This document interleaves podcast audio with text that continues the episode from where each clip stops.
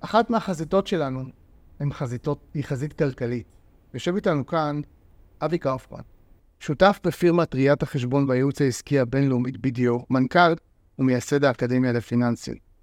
אבי, ברגע זה ממש, שלושת ילדיך מגויסים. ואתה טוען שיש שתי מלחמות. למה אתה מתכוון? כן, אני אגיד לך, דורון, אה, בראש ובראשונה נכון, שלושת ילדיי מגויסים, עכשיו חזרתי מהדרום, אחד מהבנים נמצא עם כוחות הרפואה בדרום, אחד בעומק אה, הלחימה, והבת אה, כמובן מגויסת. ומעבר לדברים האלו, אני אומר, אנחנו נמצאים במלחמה בחזית ונמצאים במלחמה כלכלית.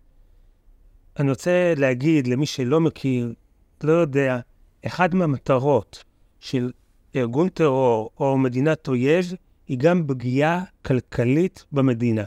זה אחת מהמטרות.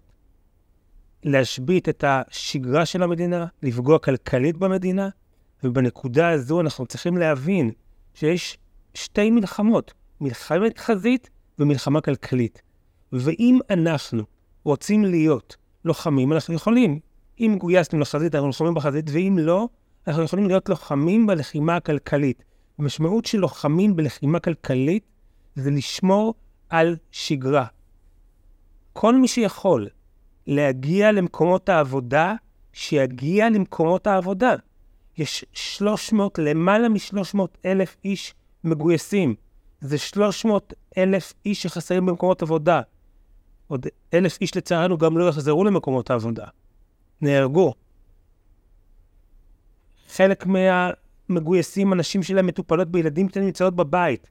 אבל אם היום אתה או את שואלים את עצמכם מה אנחנו יכולים לעשות היום במלחמה הזו, להגיע למקומות העבודה. לחזור ולשמור על שגרה כלכלית. זה החוסן הכלכלי של מדינת ישראל. יש לזה משמעות אדירה. אנחנו יושבים וחושבים הרבה פעמים בבית, מה אני יכול לעשות? איך אני יכול לתרום? והדברים שנעשים הם חשובים, אפשר להעביר אוכל ולתרום דם וכו', וזה מאוד מאוד חשוב, אבל המשמעות החשובה והעיקרית, ופה אני אומר את הכלל ה-80-20, 80 אחוז להיות ממוקדים בעשייה במקום העבודה. למלות את מקומות העבודה בחוסרים. במפעלים, בארגונים, בחברות, למלות את הצרכים האלו, להגיע למקומות העבודה, להתנתק מהמסכים. זה לא טוב לא נפשית ולא נותן שום דבר. חדשות יגיעו לנו אם נרצה או לא נרצה, ולאייש את מקומות העבודה. זו המשמעות, המשמעות של להיות לוחם במלחמה הכלכלית שנפתחה גם היא על מדינת ישראל. זו התפיסה. אומר אבי, ואני חושב שאתה ממש צודק בנקודה הזאת, אנחנו נמצאים במלחמה פסיכולוגית, והחזרה לשגרה, למרות שזה מוקדם, אבל עדיין, היא הדבר שבאמת יכול לחזק את כולנו.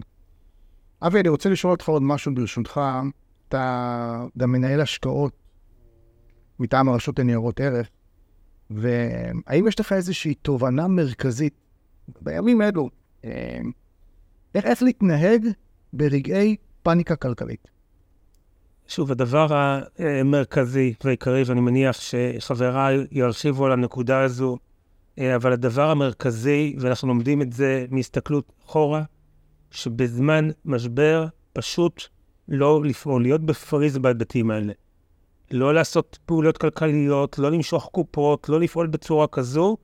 אנחנו רואים מההיסטוריה הכלכלית, אנחנו רואים את זה פעם אחר פעם, שמי שנשאר עם הכסף בסופו של דבר, זה הדבר הנכון ביותר. אנחנו זוכרים, ואני זוכר היטב, את משבר 2008, שם היו ירידות של למעלה מ-50% במדדים, בתקופה של ימים בודדים. רק לסבר את האוזן, מי שהחזיק מיליון שקל מצא את עצמו עם 480 אלף שקל, ומי שנשאר ולא זז מהנקודה הזאת, תוך תשעה חודשים זה חזר. אבל מי שמשך את הכספים, קיבל הפסד. אז אולי ההמלצה, וכמו אמרו חבריי ירחיבו על הדבר הזה, ההמלצה המרכזית, פריז. כרגע בנקודות האלה, בדברים האלה, לא לעשות דברים נוספים.